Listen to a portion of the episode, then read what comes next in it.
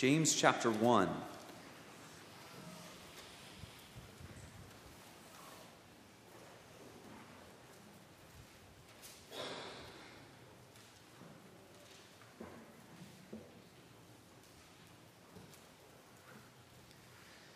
James chapter 1. To wish happy Father's Day to all of you.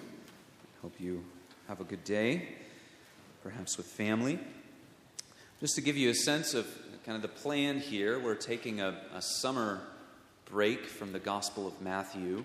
If you remember, we had started James before we went to Matthew uh, around Christmas time and then have been in Matthew ever since. And we've got some uh, various things going on this summer, a couple of baptisms uh, coming up in the next couple of weeks, and so there's going to be some one off sermons in there as well.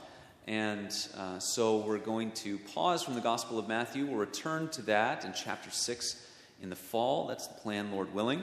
And uh, we'll continue to press on in James as a bit of a summer uh, series. And we pick up where we left off at verse 16. Verse 16, verses 16 through 18.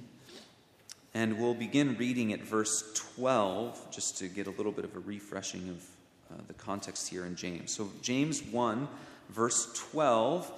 This is God's holy word. He gives it to us as people for our good. Let's give our attention to its reading.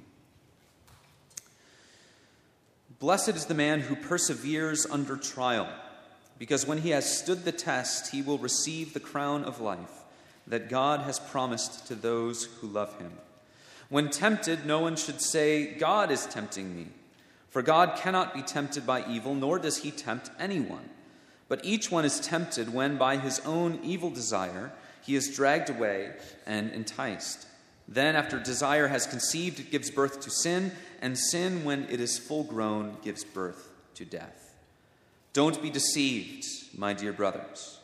Every good and perfect gift is from above, coming down from the Father of the heavenly lights, who does not change like shifting shadows. He chose to give us birth through the word of truth, that we might be a kind of firstfruits of all he created. This is the word of the Lord. Thanks be to God.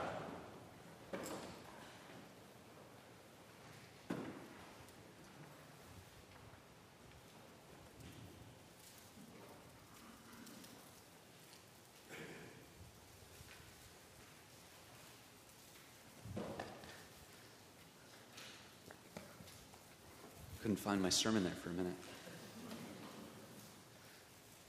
Let us bow once more for prayer. So, great God, as we come before your word, what we know not, teach us. What we have not, give us. What we are not, make us. For your Son's sake. Amen.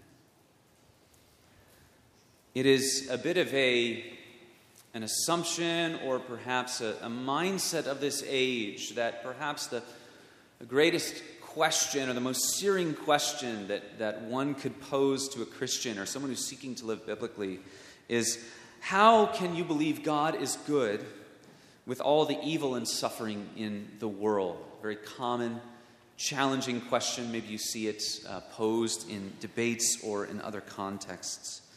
And I- indeed, if you begin with the assumptions of our age, the kind of mindset that probably your average person has that tends to make man or, or the individual or the, the, the sense inside the individual yearning for freedom uh, the measure of all things. I'm the, I'm the master of my fate, the captain of my soul. No one can tell me what is right or wrong, and I have my truth and my own pursuit of the good. Indeed, if you were to start with those assumptions, then perhaps this question might be unanswerable. But when we begin with the assumption of Scripture, when we begin with the categories of the Bible, when we begin with the doctrine of who God is, and we uh, believe that we need to order our own lives under all of those things, then the question you would begin with is much different. The question you would begin with would sound like this Since God is good, how are we to understand the suffering of the world? You see, it's a fundamentally different place to begin. You say, since you are informed and shaped according to Scripture, you say, since God is good, Because we know that He is good, and His Word tells us so, and He never changes. He will always be good. Since all of those things are true, how are we to understand suffering and trials, the vast manifestations of evil in the world? Well, the, the ideas that we're going to think about this morning as they come to us from James chapter 1 are these. First, uh, in, in seeking to understand evil and suffering and trials while affirming God's goodness, is first remember that God only gives good gifts. Remember that He only gives good gifts. Secondly, recognize His goodness in every gift. And then lastly, realize He's already given the best gift. So, first, remember that He only gives good gifts. Second, recognize His goodness in every gift. Third, realize He has already given the best gift. First, remember. Remember that God only gives good gifts. Our passage begins with a command do not be deceived. Do not be tricked. Do not fall under this kind of deception. And then affirms something for us that God is the giver of all good gifts. Now, some people believe that in James 1, what you have is, is a, a bunch of snippets of wisdom kind of thrown together. And that is certainly not true. The, the reigning context of James 1 is very clearly suffering and trials that God's people are experiencing at the time of James' writing, and certainly will always be experiencing in this age. And so we are to count it all joy when we are faced with various trials. We are to withstand temptation in the midst of trials. We are to, to see the way in which God is working to help us endure in the midst of trials. And we are to see and believe and affirm both God's sovereignty and his goodness in the midst of our trials. God's goodness cannot be questioned by his people, even in the midst of difficult times. We cannot point to our temptations. We cannot point to our sin and say, God is at fault. Of course, we come up against these questions when we affirm God's sovereignty. God is in control of all things, right? Not one atom in this universe moves outside of his declared will. And so, if God is sovereign, to what extent do we attribute to him the fault for the evil and suffering? Well, we don't at all. Like God is not the author of sin, and God is not to be blamed for any of the evil in this world. God does not tempt us to sin, and thus we cannot look at our sin and then point the finger back to God. Although all things happen under God's care and design, it does not mean that He is the one who is responsible for anything sinful or evil or wicked in the world. God is sovereign and yet human beings are responsible agents. This is impossible to accept if you believe that, that God and humans kind of exist on the same playing field. You're always going to be playing the game of, well, God is, God is 90% in control and human beings are 10% uh, have their own freedom and ability to exercise the will. No, the two things are not in conflict at all. The, God is transcendent. He is unlike us. His ways are not our ways. His Thoughts are not our thoughts. There's a distinction between creator and creature. And when we begin with those assumptions, we can say God is absolutely sovereign over his creation. And at the same time, it does not mean that human beings are robots. It does not mean that human beings are not responsible. They are. One Reforms confession puts it this way God from all eternity did freely and unchangeably ordain whatsoever comes to pass. All things ordained by God. And it goes on to say this Yet neither is God the author of sin, nor is violence offered to the will of the creature. There's mystery in this, but we affirm it because it's so clear in the Bible.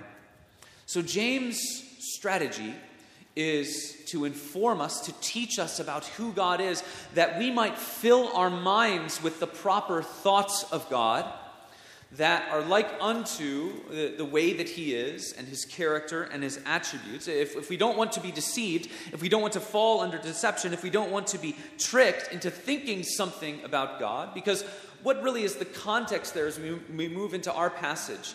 As James continues to recount all of these things that you're going to experience trials, temptation, uh, the, the temptation to give up in the midst and to not endure in the midst of your challenges and trials.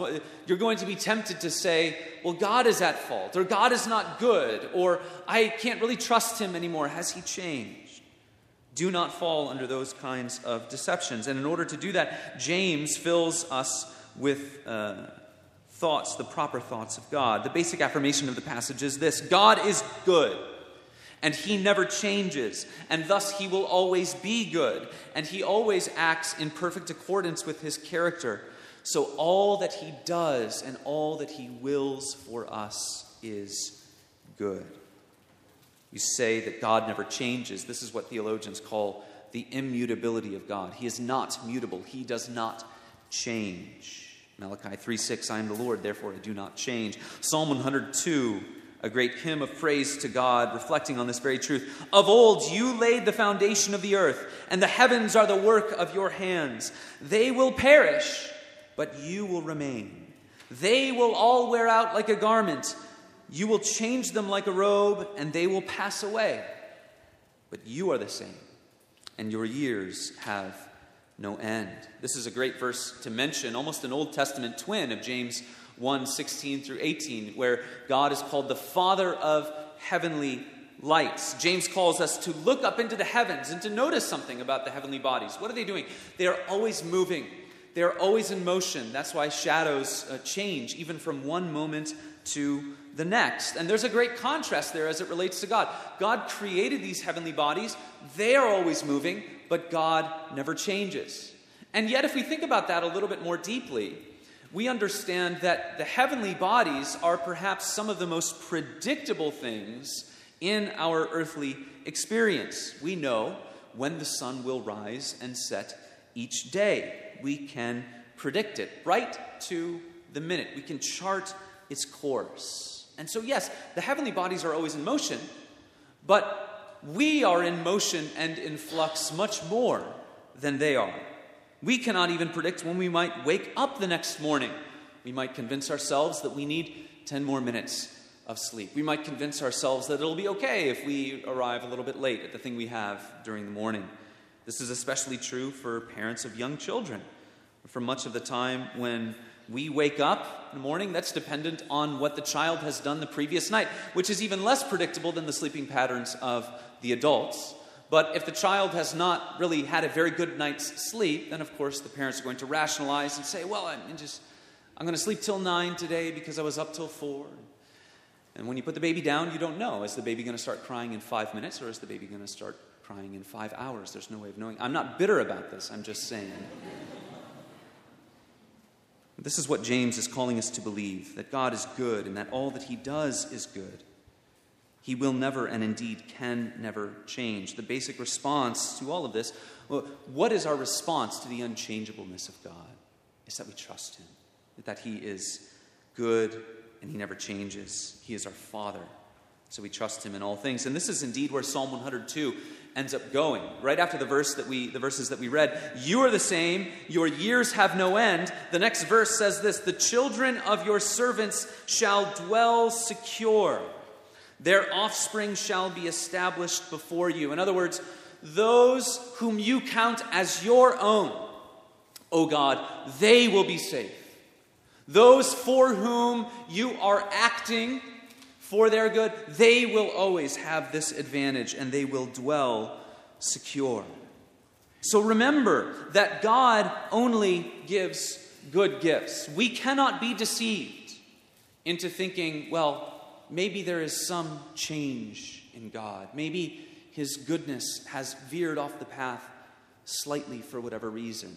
No, James calls us to remember that he only is the giver of good gifts. And then we are to recognize, secondly, we are to recognize his goodness in every gift. If we affirm God's sovereignty, if we affirm that he ordains whatsoever comes to pass, then we must recognize his goodness in every gift and understand it. How often we forget. And when we forget, we forget to give him praise because of it. Now, I'm thinking here as we'll, we'll, walk through various things. The first thing we need to remember is to thank Him for all of those things that we enjoy each day for which we forget to thank Him. Psalm 104 says this O Lord, how manifold are your works! In wisdom you have made them all. The earth is full of your creatures. Here is the sea, great and wide, which teems with creatures innumerable, living things both small and great. These all look to you to give them their food in due season. Psalm 104 is saying the creatures, animals, naturally depend on God day by day and even moment by moment, calling us to do the same as it fills our, our minds and our hearts with this truth that God has created all things and He gives out of the goodness that is within him. We fail to understand, don't we, on a day to day basis? We fail to understand and to recognize that it was God who woke us up this morning. We fail to understand so often that He gives us the air that we breathe, He gives us the sun and its warmth, He gives us the food that is set before us. It is the basic posture of the fool to not acknowledge these things and to not acknowledge God's hand in all of these things. Romans 1 they did not acknowledge him as God and they did not give thanks. It is the basic posture of a child of God to recognize his hand in all things and thus to render him thanks. I think I shared a, prayer from Anthony Burgess with us a couple weeks ago. It says this Your overflowing goodness overcomes me. If only I had the hearts of all men and angels to praise you. When we rightly look and understand the, the enormity of God's goodness and all that He gives to us, what do we do? We cannot help but overflow in thankfulness and praise and adoration towards Him. And so Burgess says, If only I had more hearts to render praise unto you, if only I had the hearts of all men and all angels to worship you. We recognize His sovereignty in all things, and when we do, we see that He is to be praised for all that He gives and to stay in that posture of thankfulness. Thank you, thank you, thank you. That is the posture of a child of God. We also recognize that what He gives to us, all things are in accord with His good will for us, and all things are meant to advance us in the path to heavenly glory. So we describe them as good and perfect. That's what James says in our passage. He's the giver of things that are gifts that are good and perfect. Here, I want us to think about these things we might describe as mixed blessings. Someone might say, Well, my job provides for my needs, but I don't enjoy it. It's a mixed blessing. Now, of course, there may be a sense in which it's legitimate to think that a different job could be better. Career change might be a good idea. It might be legitimate to seek another job or another living situation. But, but the idea is that we don't look at our present circumstances and, and look at the way that they are not changing according to our desires and uh, not see that still, even behind those things, is God's goodness. If you have a job for that day, even if you don't enjoy it, it is God's perfect will for your life that you go and work unto the Lord. It's probably more important to think about this relationally and need to be challenged to think about this. In something like marriage, we can be tempted to think that our spouse is both a blessing and a curse. At certain times, he or she is a great encouragement, at other times, a great discouragement. But when we realize that all of the relational difficulties that we experience have God's sovereignty behind them, that they are for our good, then we begin to describe them as both good and perfect because God is using them to do something in us. A husband or a wife might say, I was so patient before I became married. No, you weren't. Your marriage has exposed that you are actually not patient or not forgiving or any number of things. But there is an opportunity to bring it to the Lord and to understand the way that He is chipping away at what He needs to chip away in your life, to wait on His grace. All that He gives is good and perfect. Even if we would tend to describe it as a mixed blessing, He has brought it there to refine you. But then a final consideration. We train ourselves to constantly thank God for the good things that He gives to us that we often forget. We see His goodness and perfect will in those things we call mixed blessings.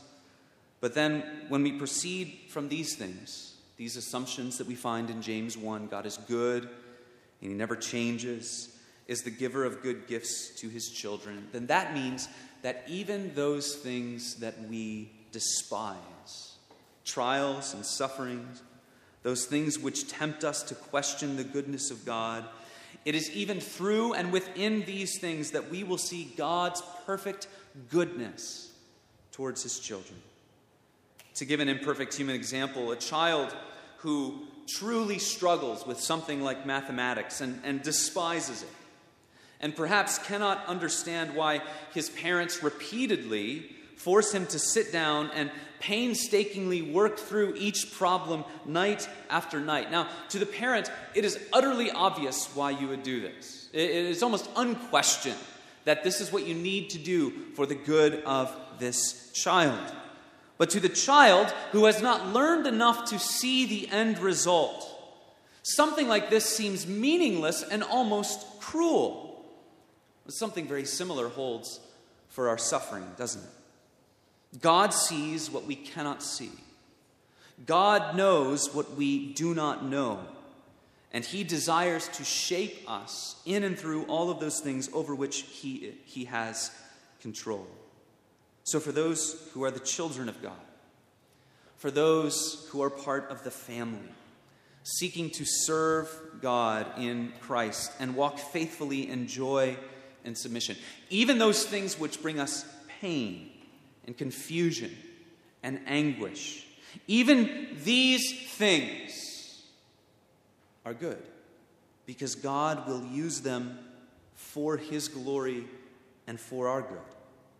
Wilhelmus Brakel says this Believers, be comforted by the immutability of the Lord. For all the promises of which you are heirs will most certainly be fulfilled. Not one of them will fall upon the earth or be disannulled.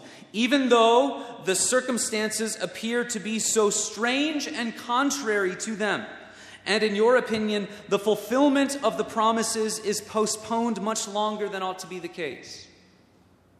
Do your circumstances seem strange when laid against the promises of God? He has promised to be a good father, but he seems in the moment not to be. Believe that his promises must be fulfilled. Why? He does not change. Is relief or redemption taking longer than you'd like? Understand that God is doing it to make his glory known. And if he makes his glory known in and through you, what a wonderful privilege. As you all know, I'm a big fan of John Newton and his approach to reform spirituality. Here's, here's something that he says in a letter to a man whose wife was dying. Newton says this I see you in the furnace, but the Lord is sitting by it as a refiner of silver to moderate the fire and manage the process so that you shall lose nothing but dross and be brought forth refined as gold to praise his name. And then he says this What he does, that is God, what he does, however painful to the flesh, must be right because he does it.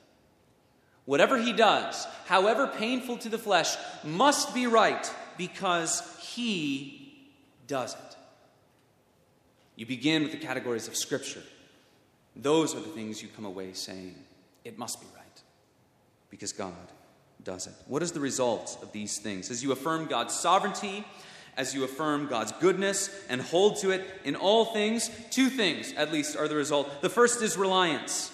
We rely upon Him as we understand that all things come from His hand, as we have this posture of thankfulness in all things. We rely upon Him in all things. And secondly, as we rely upon Him, we humbly submit to His will in all things, because He knows better than we do what we need. He knows what we all need in order to get us to that great and glorious day of Jesus Christ. He knows how He is going to get us there. John Newton says that we rely upon Him, that He will provide for us, guide us, protect us, be our help in trouble, our shield in danger, so that no matter how poor or weak or defenseless we may be or we may seem to ourselves, we will rejoice to say that God is our all sufficiency. What does God want? He wants us from our hearts to express our reliance upon Him, our trust in Him. He goes on to say this, and here is just a wonderful way to capture it.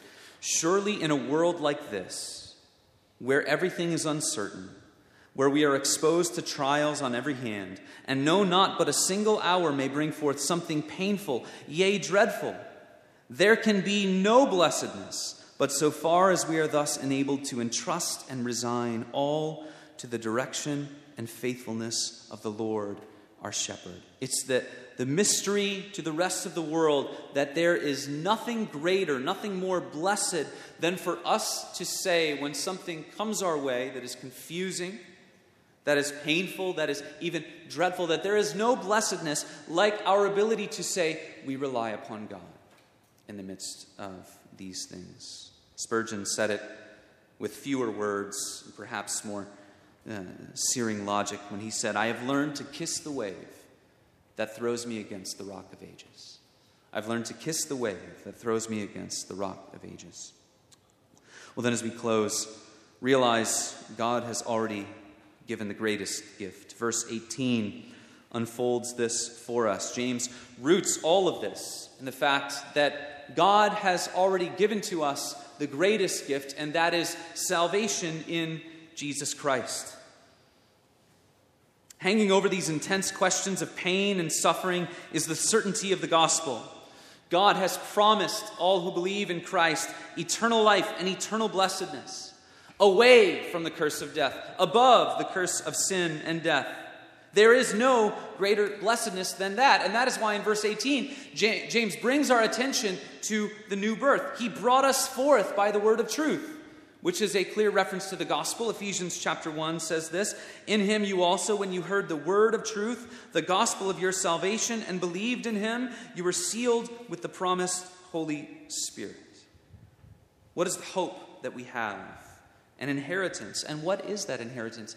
To possess God forever, to be in communion and fellowship with him forever.